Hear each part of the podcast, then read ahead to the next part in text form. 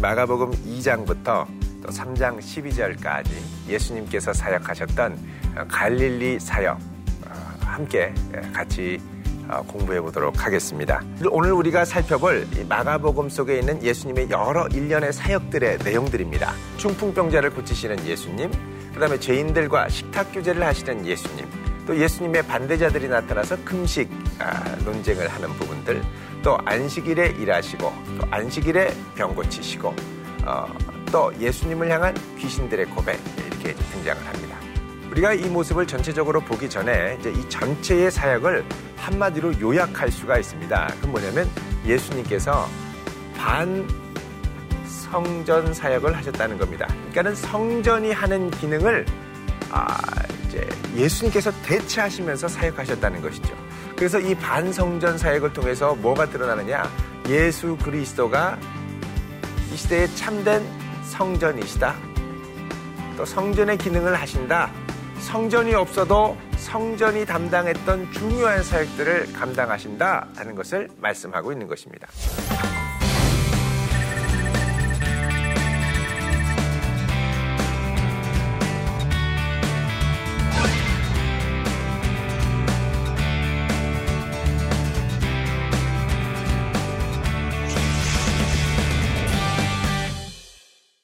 안녕하세요. 대전 도안교회를 섬기는 양형주 목사입니다.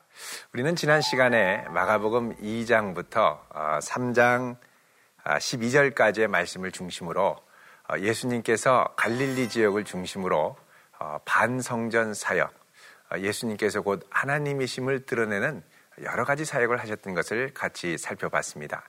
오늘은 3장 13절부터 6장, 원래는 6장 6절까지 이어지는 이 갈릴리 후기 이 사역을 이제 계속 우리가 이제 살펴볼 텐데 어, 오늘은 다 아, 보는 것이 어렵고 그 중간 부분인 4장 끝 부분까지 4장 아, 41절까지 우리 함께 보면서 어, 예수님께서 어, 하셨던 사역, 특별히 오늘은 예수님께서 감당하신 이 사역 가운데 나타난 제자, 아, 특별히 참된 제자는 누구인가 하는 문제를 중심으로 함께 공부해 보도록 하겠습니다. 그러면 오늘의 포인트를 함께 보시겠습니다. 참된 제자의 요건은 무엇인가? 네, 우리가 예수님을 따라간다고 하고 예수님의 제자 되기를 원하지만 어, 정말 참된 제자는 그럼 어떤 제자인가? 우리가 오늘 말씀을 중심으로 함께 공부하겠습니다. 두 번째로 마가복음 속 샌드위치 구조의 특징은 무엇인가? 여러분 이 샌드위치 구조라고 하면 좀 생소하게 느껴지실지 모르겠습니다. 아, 일종의 문학 기법인데 아, 이야기가 쭉 전개되다가 갑자기 중간에 다른 이야기가 불쑥 들어옵니다. 그리고 나서 이야기의 마지막 부분이 또 전개가 돼서 끝이 납니다. 자, 전혀 다른 이야기가 진행되는 것 같지만 이 세 단락의 이야기들이 서로 조화를 이루어서 한 가지 중요한 중심 주제를 말씀하고 있는 것, 이거를 샌드위치 구조다라고 합니다. 이게 이제 마가복음에 종종 등장을 합니다. 마가복음이 진행이 되면서 또 우리 다음 주에도 아, 우리 이 마가복음 안에 나타나는 이 샌드위치 구조를 함께 보도록 하겠습니다. 자, 세 번째입니다. 예수님의 비유는 아, 제자들을 어떻게 드러내는가? 자, 예수님께서 하신 비유. 우리가 여태까지는 마태복음 13장에 나오는 천국 비유를 보았습니다. 이 천국 비유의 핵심은 이 비유를 통하여 하나님의 나라인 천국이 드러나는 것이 핵심이었는데 마가복음 4장에 나오는 이 예수님의 비유는 단순히 천국이 아니라 제자도와 깊은 관련이 있는 아, 비유라는 말씀입니다. 그래서 이 제자도를 이 예수님의 비유가 어떻게 드러내는가 오늘 함께 공부하면서 살펴보도록 하겠습니다. 자, 먼저 예수님께서 제자들을 부르시는 장면입니다. 자, 예수님께서 제자를 처음 부르셨던 것은 마가복음 1장에 16절부터 20절까지 예수님께서 다섯 명의 제자, 베드로, 안드레, 또 야고보, 요한, 자, 이런 여러 제자들을 부르시고 예수님께서 사역을 시작하셨습니다. 자, 3장 13절입니다. 산에 오르사 자기가 원하는 자들을 부르셨습니다. 제자들이 원한다고 뽑히는 게 아닙니다. 예수님이 원하는 자들을 부르시는 게 제자입니다. 그게 내가 제자 된 건 내가 열심히 하고 잘해서 된 게 아니라 예수님이 주도적인 주권을 갖고 나를 선택해 주셨다는 것입니다. 이게 제자됨은 은혜로 출발하는 것입니다. 자, 이렇게 해서 어, 제자들을 부르셨는데 이에 열두를 세우셨습니다. 자, 열둘이라는 건 이스라엘 안에 특별한 의미가 있습니다. 이스라엘의 열두 지파를 상징하죠. 자, 이 열둘이라는 것은 앞으로 장차 예수님을 통해서 이루어질 새로운 이스라엘, New Israel을 의미합니다. 이들을 세우셨는데 세우신 이유가 등장을 하죠. 자, 첫 번째입니다. 자기와 함께 있게 하시고 예수님과 함께 있는 것이 참된 제자입니다. 예수님과 가까이 있는 것이 참된 제자라는 것입니다. 자, 두 번째는 또 보내사 전도도 하며 자, 복음을 선포하는 겁니다. 근데 어떻게 하냐면 보내사 자, 보냄 받은 자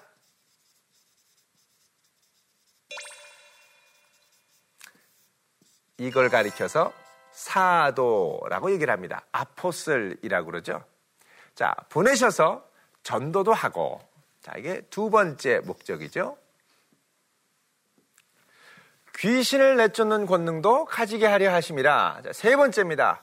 자, 제자들은 예수님과 함께 있고 또 보냄받아 복음도 전하고 세 번째는 귀신을 내쫓는 권능. 특별히 마가복음에서 귀신을 내쫓는 권능은 하나님의 나라가 임하는 것과 매우 깊은 관련이 있습니다. 예수님께서 회당에서 처음 마가복음 1장에 사역하실 때 회당에서 귀신이 먼저 나타나서 하나님의 아들이여 어, 우리와 무슨 상관이 있나이까 이러면서 이제 자신의 정체를 드러내죠. 귀신이 내어쫓는 이제 역사가 일어납니다. 그래서 하나님 나라가 임하는 곳에서는 그동안 사탄의 통치가 물러가는 특징이 나타납니다. 자, 그래서 귀신을 내쫓는 권능도 가지게 하려 하심이라 라고 말씀을 하고 있습니다. 자, 제자됨의 요건 세 가지를 봤습니다. 자, 자기와 함께 있게 하시고, 그 다음에 보내서 전도도 하게 하시고, 세 번째는 귀신을 내쫓는 권능도 갖게 하시고. 자, 그럼 이 중에서 가장 중요한 것이 무엇일까요? 그것은 첫 번째인 자기와 함께 있게 하는 것입니다. 자, 그러면서 열두 제자의 명단들이 등장합니다. 우리가 잘 아는 베드로, 야고보, 요한, 또그 어, 있고 그 다음에 안드레, 빌립, 바들롬의 마테, 도마, 또 알파, 알페오의 아들 야고보, 다데오, 시몬, 가룟 유다. 그런데 끝에 뭐가 나오냐면 이는 예수를 판 자더라라고 말합니다. 자, 여기 보면 예수님의 열두 제자를 예수님께서 선발하셨지만 그것이 다 한 번 선발하면 고정적으로 영원불변 하는 자리가 아니라는 것을 알 수가 있습니다. 자신의 상태와 또 예수님을 얼마나 끝까지 최선을 다하여 따라가느냐에 따라서 예수님의 제자로 끝까지 갈 수도 있고 중간에 탈락될 가능성도 있다는 것이죠. 그래서 예수님의 제자됨은 포지션이 아니라는 겁니다. 이게 positional leader라고 그러죠. 리더십에서. 이 positional, 위치.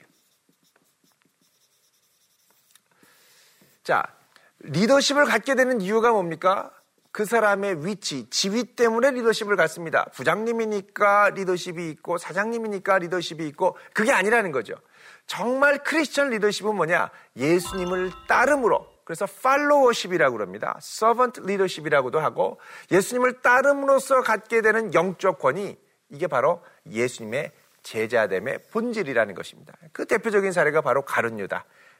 제자긴 하지만 제자라는 명성은 얻었지만 끝까지 따라가지 못하는 안타까운 경우를 암시하고 있고 특별히 이것을 강조하고 있는 것을 우리가 볼 수 있습니다. 자, 가룟유다와 같이 자기의 포지션을 얻고도 자기의 이, 이, 그 부인할 수 없는 위치, 지위를 얻고도 예수님과 가까워지지 못하는 사람들이 예수님 주변에는 꽤 많이 있었습니다. 자, 그 대표적인 사례들이 이제 등장을 합니다. 자, 3장 21절에 보면 예수의 친족들이 듣고 그를 붙들러 나오니 이는 그가 미쳤다 하밀러라.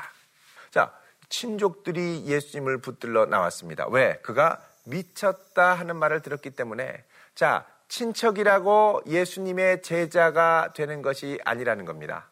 내가 예수님의 몇촌 조카야, 또 예수님의 동생이야, 아무리 이런 포지션이 있다 하더라도 이것이 제자됨과는 상관없다고 말씀하시는 것입니다. 자, 이렇게 해서 이제 본격적으로 예수님과 함께 한다는 것이 무엇인가를 이제 마가복음 이제 3장 21절 아, 이하에서 이제 말씀을 하고 있는데 자, 이것을 아주 독특한 샌드위치 구조로 전개를 하고 있습니다. 자, 그럼 이 샌드위치 구조가 어떻게 전개되는가를 한번 보겠습니다. 예수의 친족들이 예수님이 미쳤다고 소문을 듣고 붙들러 왔습니다. 이게 A죠. 그 다음에 예수님과 서기관들 간의 논쟁입니다. 이들이 예수님을 향하여 얘기합니다. 당신은 미쳤습니다. 당신은 귀신 들린 자입니다. 이렇게 얘기를 하죠. 자, 그리고선 예수님께서 참된 가족이 누구냐? 형제 자매가 아니라 나와 함께하고 하나님의 뜻을 순종하는 자들이다. 이렇게 말씀합니다.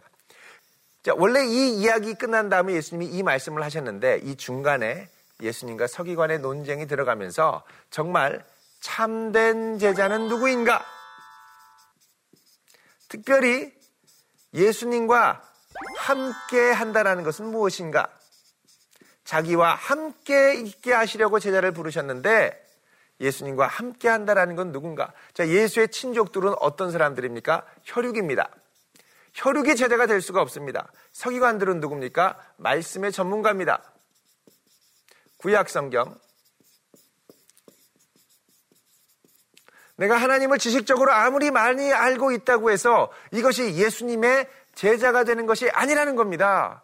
중요한 건 예수님 그분과 얼마나 내가 함께하며 동행하며 그분께 순종하며 나아가느냐 이것이 바로 예수님의 제자됨의 핵심이라는 것입니다. 자, 그럼 한번 좀 더 보도록 하겠습니다.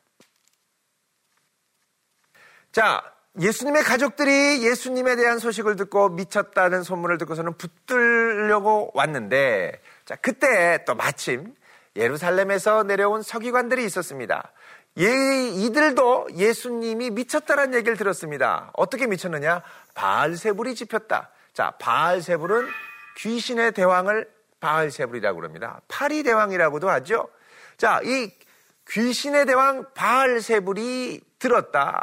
자, 여러분 당시에 유대 사회에서 미쳤다라고 하면 이것은 뭐와 같은 말이냐면 귀신 들렸다 이런 말과 같은 말이었습니다. 미치지 않고는 귀신 들리지 않았다고 생각을 했거든요. 자, 그러면 예수님의 친척들이 예수님을 붙들러 왔다. 왜? 미쳤기 때문에, 다른 말로 하면 예수님은 귀신 들렸다는 소문을 들었기 때문에 자, 근데 이 소문의 근원을 추적해 보니까 이 소문을 아주 노골적으로 드러내는 사람들이 있었습니다. 누구냐? 바로 예루살렘에서 내려온 서기관들. 그가 바알세불에 집혀서 귀신의 왕을 힘입어 귀신을 쫓아낸다라는 것입니다. 자, 중요한 것은 뭐냐면 예수님과 함께 한다라는 것은 이 서기관들의 지식으로도 가능한 것이 아니다라는 것을 말씀하는 것입니다. 이제 예수님의 친척들이 또 찾아옵니다. 31절에 보면 예수의 어머니와 동생들, 예수의 어머니와 동생들 찾아왔습니다. 자, 그래서 물어보죠. 보소서 당신의 어머니와 동생들과 누이들이 밖에서 찾습니다. 자, 이들이 찾습니다. 아직 이 당시에는 예수님의 제자들이 아니었던 어머니와 동생, 예수님을 제대로 알지 못하는, 사실 이거는 무지, 예수님을 제대로 알지 못하는 것과 깊은 관련이 있습니다.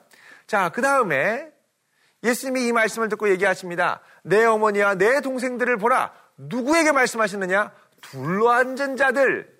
다른 말로 하면 예수와 함께 있는 자들입니다. 혈육이 아니라 그분과 지금 함께 있는 자들에게 뭐라 그러시느냐? 내 어머니, 내 동생들. 예수님과 함께 있는 게 참 동생, 참 형제라는 것이죠. 자, 그러면서 말씀하십니다. 누구든지 하나님의 뜻대로 행하는 자가 내 형제요, 자매요, 어머니다. 자, 하나님의 뜻은 어떻게 계시됐습니까? 예수 그리스도의 가르침과 사역을 통하여 등장했습니다. 나타났습니다.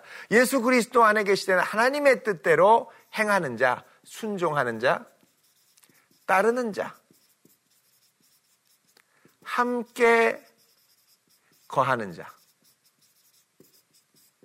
이런 사람들이 내 형제요, 자매요, 어머니라고 예수님께서는 말씀하시는 것입니다. 자, 예수님께서 이렇게 예수님의 참된 형제 자매를 대해서 말씀하신 다음에 이제 4장으로 넘어가시면서 유명한 씨 뿌리는 비유에 대해서 말씀을 하십니다. 자, 이 씨 뿌리는 비유는 여태까지 우리가 살펴본 이 흐름에 따르면 뭐냐? 예수 그리스도의 제자 된다라는 건 뭐냐? 예수님과 함께 가까이 있는 자들, 그분의 뜻을 예수 그리스도 안에 계시된 하나님의 뜻을 즐겁게 순종하고 따르고 자, 요것이 바로 마가복음에 나타나는 씨 뿌리는 비유에 고스란히 녹아 있다는 것입니다.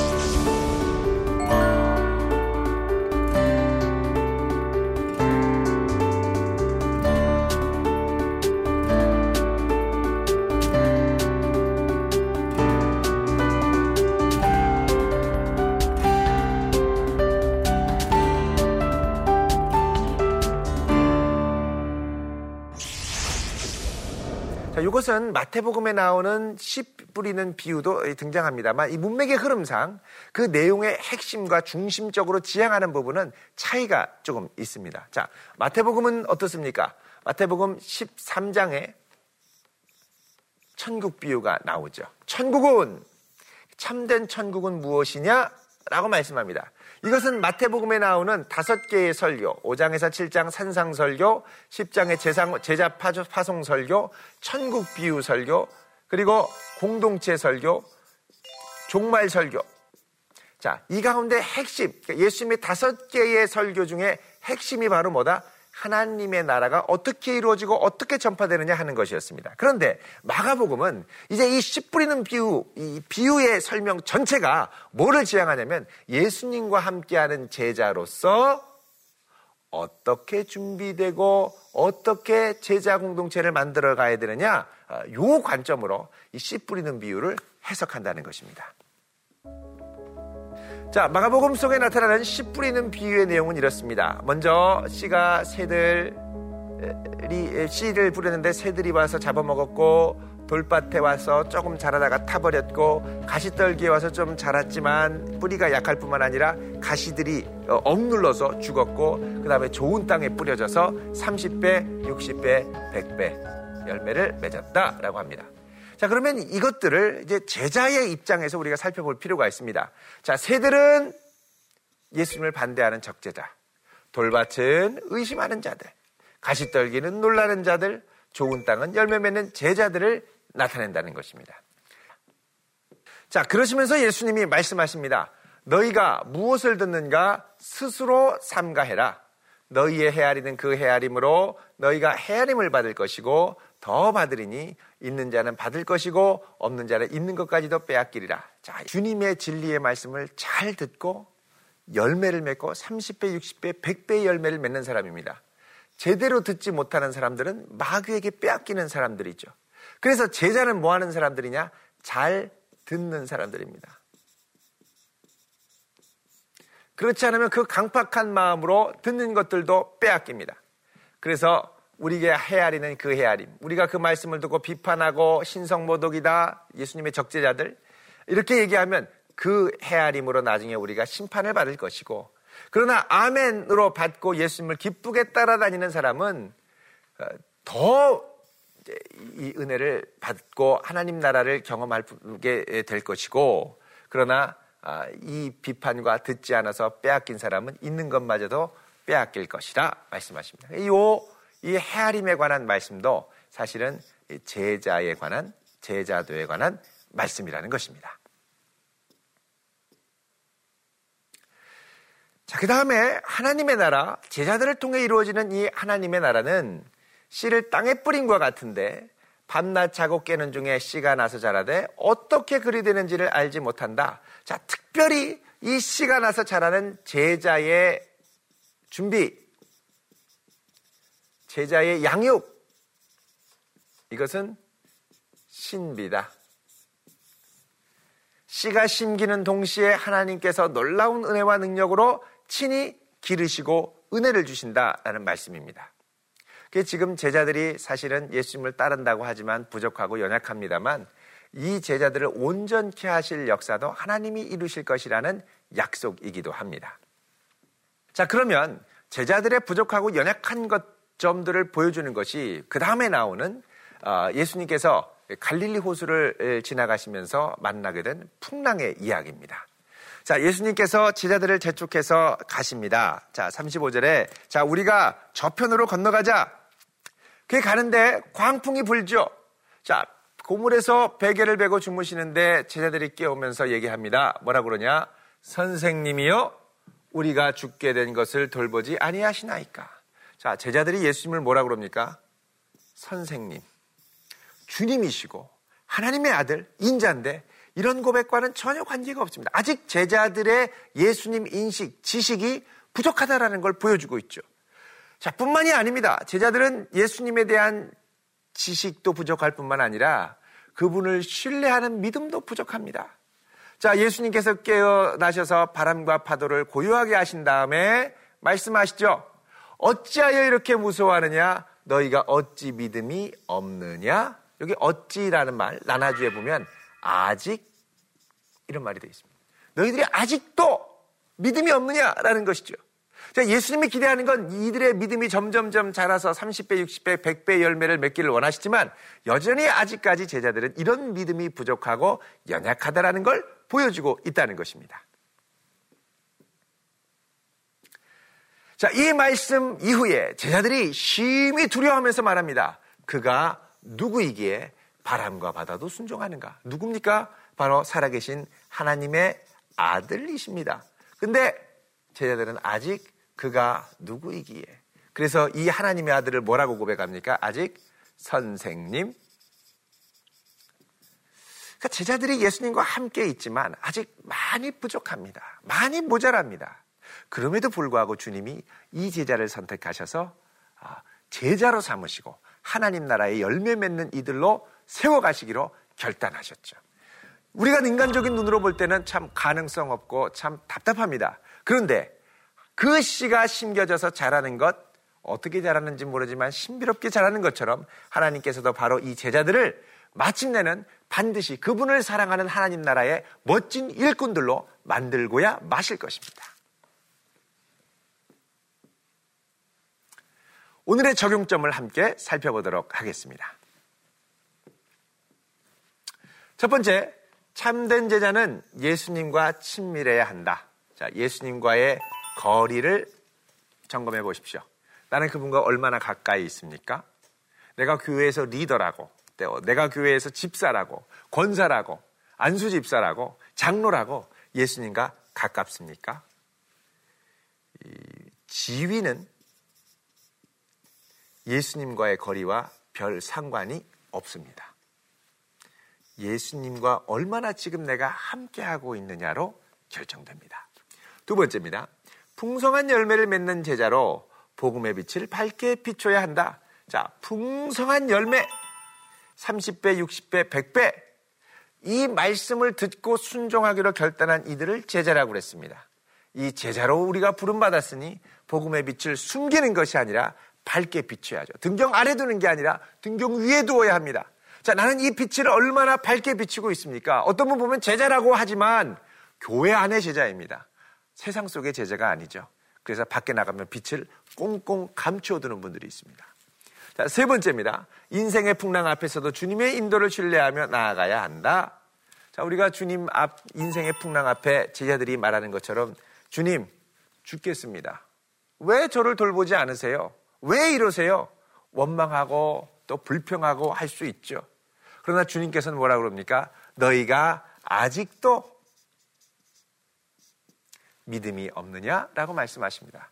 여기서 이제 더 주님을 신뢰하며 박차고 나아가는 믿음이 있기를 원하신다는 것입니다. 자, 그래서 이 어려운 상황 가운데서도 우리 주님을 신뢰하며 나아갈 수 있는 신실한 열매 맺는 제자 될 수 있기를 바랍니다. 다음 주에는 예수님께서 갈릴리 지역에서 사역하셨던 예, 후기 갈릴리 사역의 마지막 부분인 5장 그리고 6장 6절까지를 함께 보도록 하겠습니다. 여기에 등장하는 다양한 사건들을 통하여 참된 제자는 누구인가? 오늘에 이어서 다음 주에도 계속해서 살펴보도록 하겠습니다. 감사합니다.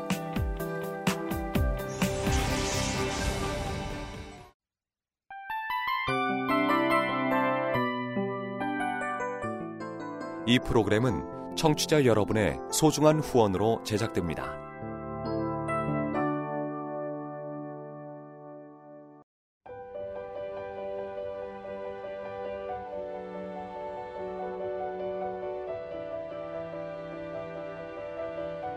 세상에는 수많은 교회들이 있지만 더 깊이 있는 말씀 강해를 찾기 위해 크기로만 교회를 선정하지 않습니다. 보다 좋은 영적 콘텐츠를 더 많이 나누기 위해 방송비를 받지 않습니다. 1년 365일 복음만 전하고 싶어서 우리는 광고를 하지 않습니다. 온누리의 복음을 땅끝까지 CGN TV와 함께 땅끝 성교사가 되주세요